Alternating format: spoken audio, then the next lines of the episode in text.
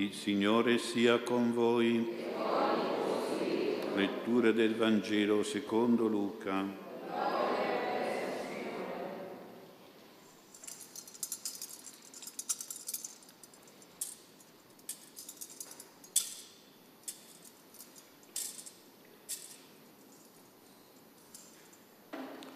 In quel tempo un tale chiese al Signore Gesù, Signore, sono pochi quelli che si salvano? Disse loro, sforzatevi di entrare per la porta stretta, perché molti, io vi dico, cercheranno di entrare, ma non ci riusciranno. Quando il padrone di casa si alzerà e chiuderà la porta, voi, rimasti fuori, comincerete a bussare alla porta dicendo, Signore, aprici, ma egli vi risponderà, non so di dove siete. Allora comincerete a dire, abbiamo mangiato e bevuto in tua presenza e tu hai insegnato nelle nostre piazze. Ma egli vi dichiarerà, voi non so di dove siete. Allontanatevi da me, voi tutti, operatori di ingiustizia. Là ci sarà pianto e stridore di denti, quando vedrete Abramo, Isacco e Giacobbe e tutti i profeti nel regno di Dio, voi invece cacciati fuori verranno da oriente, da occidente, da settentrione e da mezzogiorno e siederanno a mensa nel regno di Dio. Parola del Signore.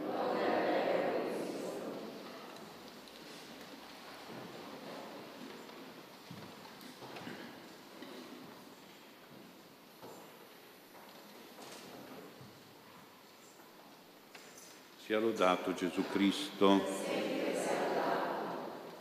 Il Vangelo si apre con la domanda di un tale, non è identificato, quindi vuol dire che potremmo essere tutti noi a fare questa domanda. Un tale che deve essere stato molto impressionato dagli insegnamenti di Gesù. Perché? Perché questi insegnamenti chiedevano sicuramente un forte impegno religioso e morale, una cosa quindi difficile che ci vuole un grande sforzo spirituale. E chiedevano anche una severità impressionante nei confronti dei peccati, quei peccati che escludevano dalla salvezza proprio perché peccati mortali, gravi, contro i dieci comandamenti. Vedete infatti la domanda è fatta nel senso che siano pochi, parrebbe di sì, pochi quelli che si salvano, sono pochi se Gesù, per ipotesi, non chiedeva nel suo insegnamento grandi impegni ma poche cose molto facili per tutti, se Gesù parlava di una facile salvezza, di misericordia per tutti, senza problemi dei peccati da evitare, la domanda sarebbe stata diversa, diversa, sarebbe stata questa, Signore, sono molti allora quelli che si salvano? E no. Dirà di sì, pensavano queste persone, sono molti. Invece no, è stata fatta un'altra domanda. Signore, sono pochi? Eh, mi sa di sì, sono pochi. Quelli che si salvano?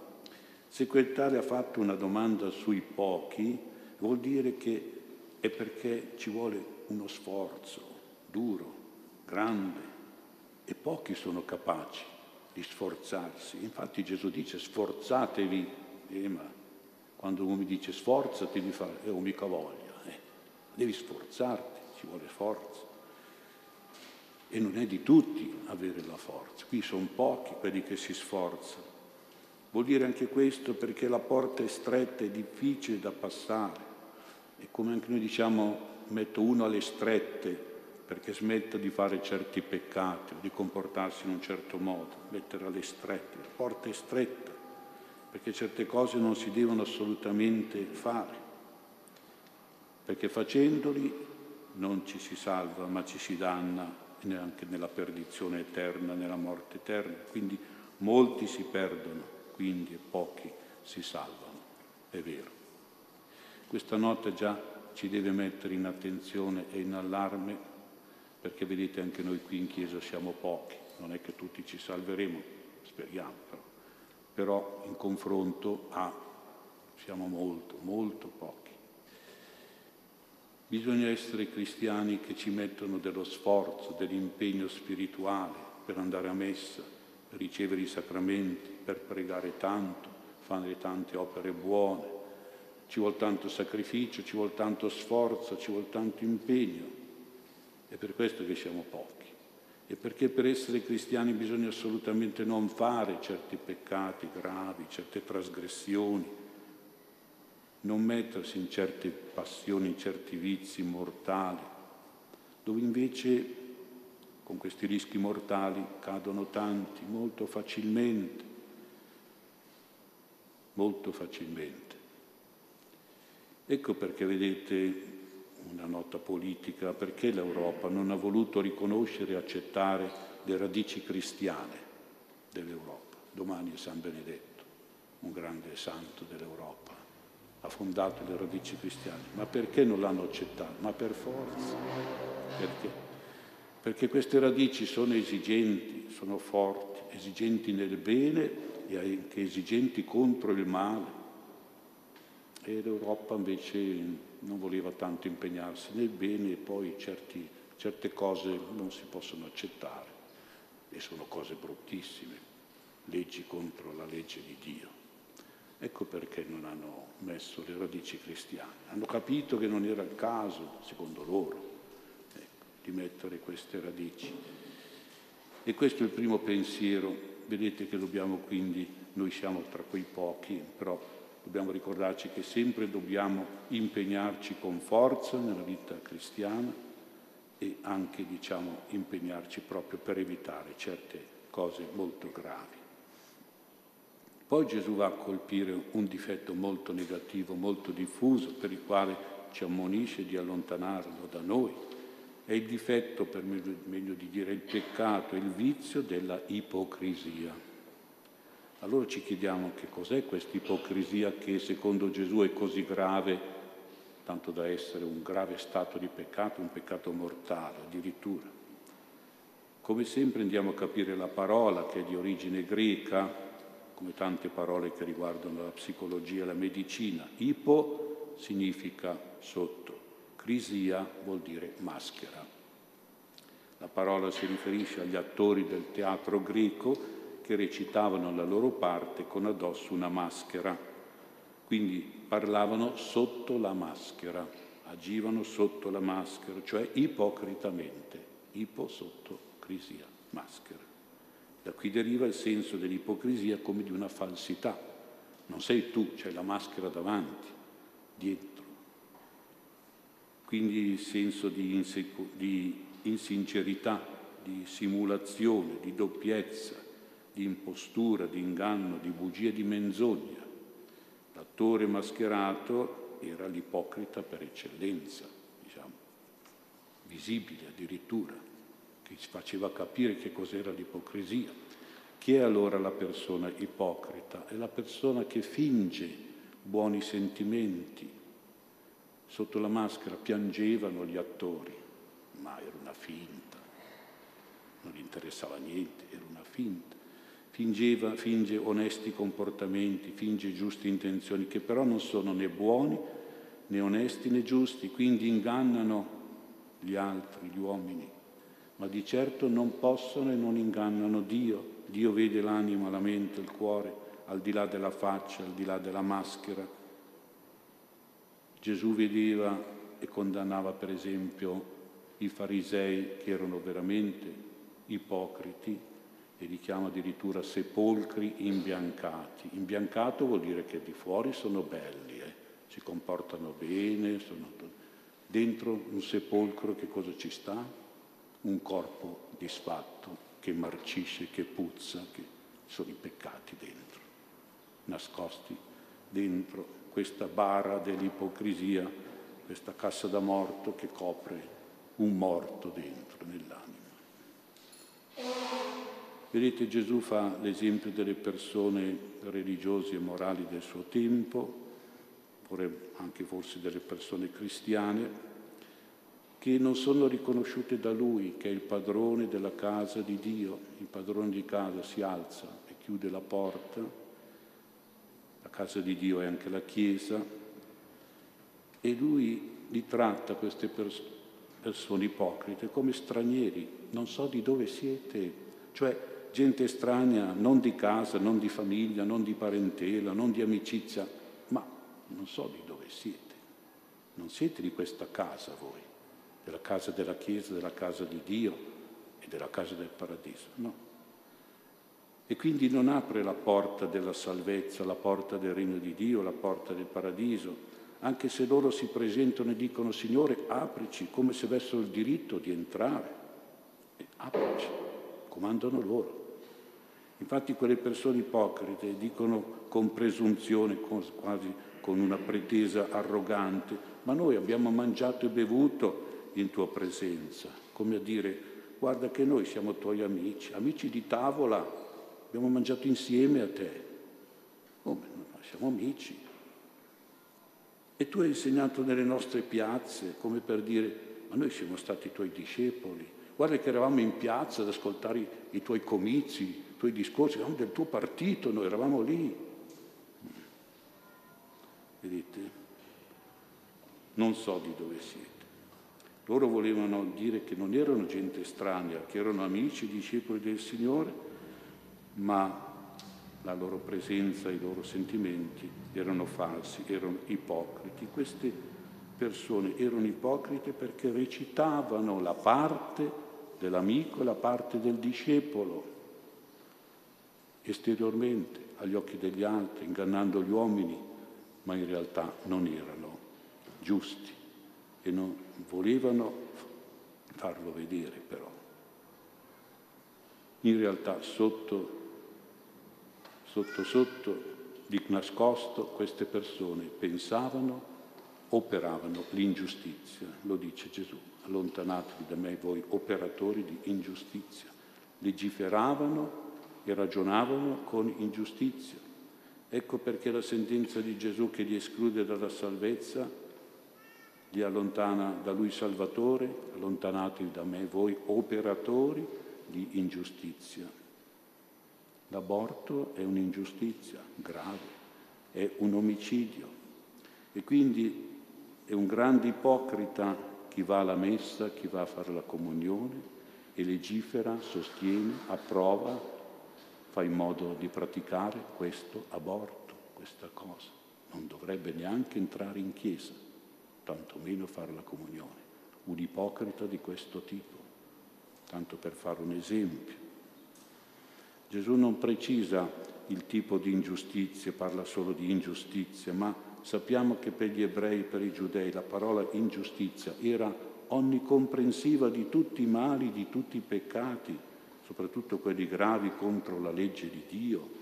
Ingiustizia era tutto, era disonestà, furto, violenza, omicidio, infedeltà, adulterio, delinquenza, truffa, prepotenza, ricatto, eccetera, tutto metteva parola ingiustizia. Voi siete operatori di ingiustizie e però coprite con l'ipocrisia questo che fate. Avete capito? L'ipocrisia è un peccato mortale che copre tantissimi altri peccati mortali.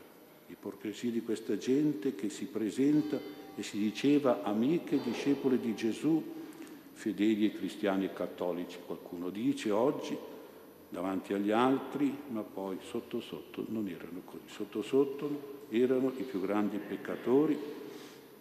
Vedete, al tempo di Gesù erano un po' nascosti dall'ipocrisia.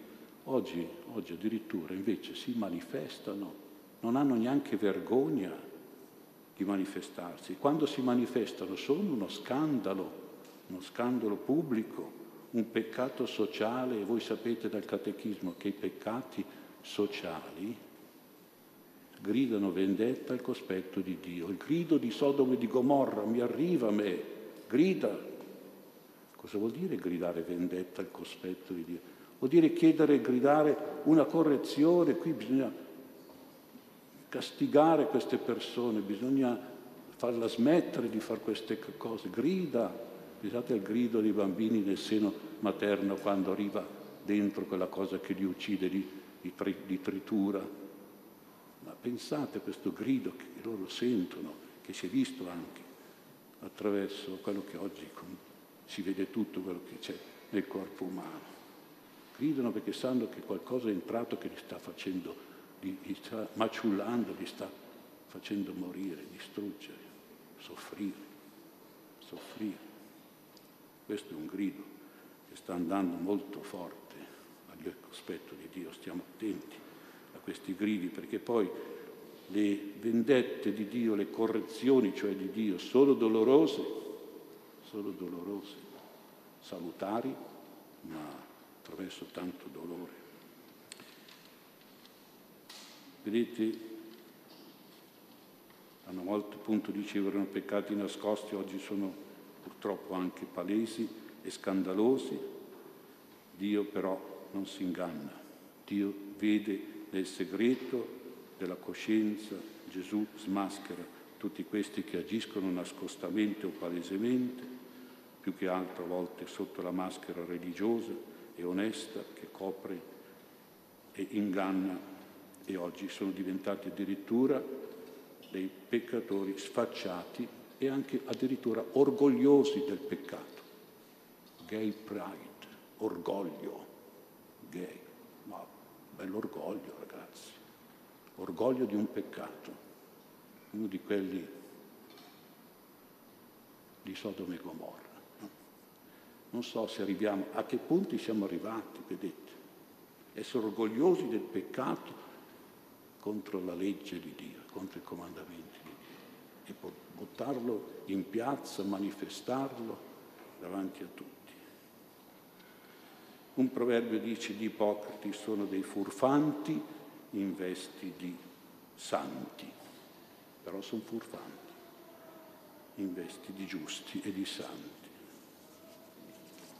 Gesù agli ipocriti prospetta l'essere cacciati fuori, quindi l'esclusione dalla salvezza, dalla mensa del regno di Dio, che è l'immagine della, seri- della felicità, della sazietà che si ha nel banchetto celeste, del paradiso, ma anche della vita cristiana che è qui sulla terra, che è anche un banchetto eucaristico, prima di approdare al paradiso della salvezza, al regno dei giusti, e Gesù cita alcuni giusti, Abramo, Isacco, Giacobbe, i patriarchi, i profeti, questi sono veri e sinceri, giusti agli occhi di Dio. Per gli ingiusti e gli ipocriti invece c'è l'inferno addirittura, il luogo dove c'è dolore e sofferenza, che è raffigurato dal pianto, là ci sarà pianto, e il luogo della rabbia e dell'odio raffigurato dal stridore dei denti. Là sarà pianto e stridore di denti. Quella lì è anche qua, eh? e anche ora, eh? società e famiglie infernali, dove c'è dolore, dove c'è cattiveria. Ce n'è tante purtroppo.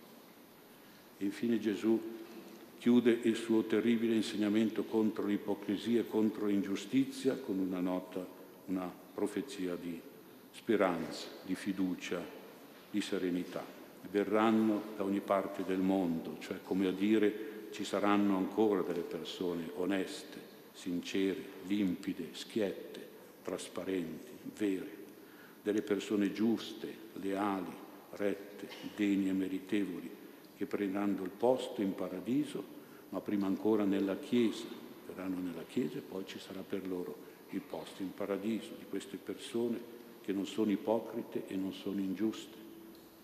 Ci saranno ancora delle famiglie e delle società da paradiso, come ci sono famiglie e società d'inferno, così ci sono famiglie e società di paradiso. Noi dobbiamo essere tra queste persone, persone di un umanesimo puro e giusto, pronte per diventare persone di un cristianesimo umano, onesto, sincero, buono e retto.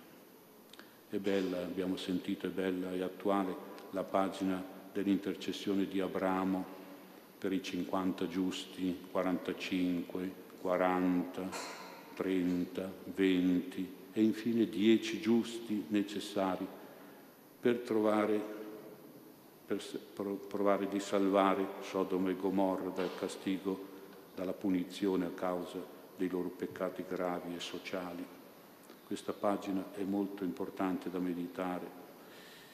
È importante che ci sia anzitutto un Abramo, cioè un intercessore, ed è la Chiesa che dovrebbe intercedere per questa cosa. Non solo pregare perché arrivi l'acqua, non c'è acqua, ma come? Prega perché non ci sia l'aborto, prega perché non venga l'eutanasia, prega perché non venga il gender nelle scuole, prega per queste cose, non per l'acqua, capito? Ci vorrà anche l'acqua adesso, ma però la Chiesa deve fare un'intercessione di altro tipo, molto più vera e più importante, che riguarda queste cose morali. E poi è importante che ci siano tanti giusti, almeno dieci, almeno dieci giusti nel popolo di Dio, nella nostra società e nel nostro mondo. Ma ho l'impressione che, non lo so, magari sbaglio, spero di sbagliare, che siamo senza intercessori o con pochi intercessori e che siamo sotto i dieci, eh, perché Dio a Sodoma e Gomorra non ha trovato neanche dieci e poi è arrivata la distruzione di Sodoma e di Gomorra. E vediamo la situazione. L'epidemia, quanti morti ha fatto? Il, di Covid, i vaccini, quanti avversi, avversi, affetti avversi stanno venendo fuori, fanno ammalare tantissime persone. La guerra tra Russia e Ucraina, quante distruzioni, sofferenze, disastri, la carestia, non c'è più il grano, la siccità, non abbiamo più acqua, l'inflazione, salari stipendi che non valgono più niente, non riesce a comprare più niente, no? Tutto è diventato caro, la miseria, le cavallette, le crisi politiche una dietro l'altra, i disastri ambientali, l'inquinamento, i cambiamenti climatici, i prezzi che salgono alle stelle, eccetera, eccetera. Ma queste qui forse ci fanno capire che siamo sotto i dieci, eh?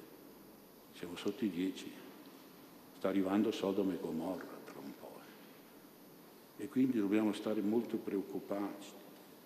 Dobbiamo fare numero questo crescere dei dieci giusti, perché se no finiamo male proprio. Eh. Non abbiamo più salvezza. Non so, speriamo di non essere sotto i dieci. Noi cerchiamo di essere in quel numero, insomma, che fa in modo che il Signore possa avere una misericordia e metta qualche pezza a questa situazione che però sta in completo, completo sta diventando e sempre più peggiore. Infine Gesù ci ricorda anche l'ultima cosa, abbiamo capito che a lui non interessava tanto il numero dei salvati, era una cosa che si dibatteva nelle scuole rabbiniche, interessa la qualità dei salvati, la qualità dei giusti. Allora stiamo attenti all'ipocrisia, è un difetto grave, è un peccato mortale che tenta e colpisce tante persone, magari anche religiose cristiane, che si dicono cattoliche, giuste di facciata, ma che sono operatrici di ingiustizie e grandi peccatori. Certo, tutti i giorni assistiamo all'ipocrisia, è diventato un male endemico, patologico. Negli ambienti politici poi l'ipocrisia è l'ordine del giorno sono tutti ipocriti, più o meno. E poi anche nelle famiglie false parentele, cattivi parenti, nelle amicizie falsi amici. Vediamo di escludere almeno dai nostri cuori e dalle nostre famiglie questa ipocrisia e questa ingiustizia. Faccio solo un esempio, non possono dei genitori fare la morale ai figli che si ubriacano, ai figli che si spinellano, si drogano, si perdono nel gioco, si prostituiscono, si divertono e non lavorano. Se poi gli stessi genitori danno cattivo esempio di questi difetti, di questi errori, di questi vizi, certo se sono dei buoni genitori, i buoni genitori sono come Abramo, lo dice la scrittura, obbligano al bene i loro figli, obbligano alla legge di Dio, ai comandamenti, i loro figli. L'educazione deve essere anche obbligatoria, altrimenti non, non, non dicono niente. Oggi siccome non obbligano più, libertà massima, e allora dopo hai, hai figli che, che ti meriti, perché non sei stato educatore. Però se tu hai dato questo, sei stato un buon, hai cercato di mettere dentro la giustizia, l'osservanza dei comandamenti della via del Signore, ecco che allora puoi sperare di avere dei buoni figli e se qualche volta vanno fuori di testa, vanno fuori, sbagliano strada, vabbè, puoi sperare che magari ritornano perché insomma gli hai dato comunque nella base una buona educazione, allora puoi sperare che tornino un pochino da queste brutte esperienze. I figli sono disposti a imitare i genitori e a obbedire ai genitori quando hanno questa forza obbligatoria della legge di Dio che viveva Abramo. Un proverbio dice l'ipocrisia va all'inferno per la via del paradiso. Noi invece dobbiamo fare qui un paradiso, andare in paradiso evitando la via dell'inferno che è l'ipocrisia e l'ingiustizia, camminando in purezza e sincerità di cuore, in giustizia di opere buone e rette davanti a Dio e davanti agli uomini.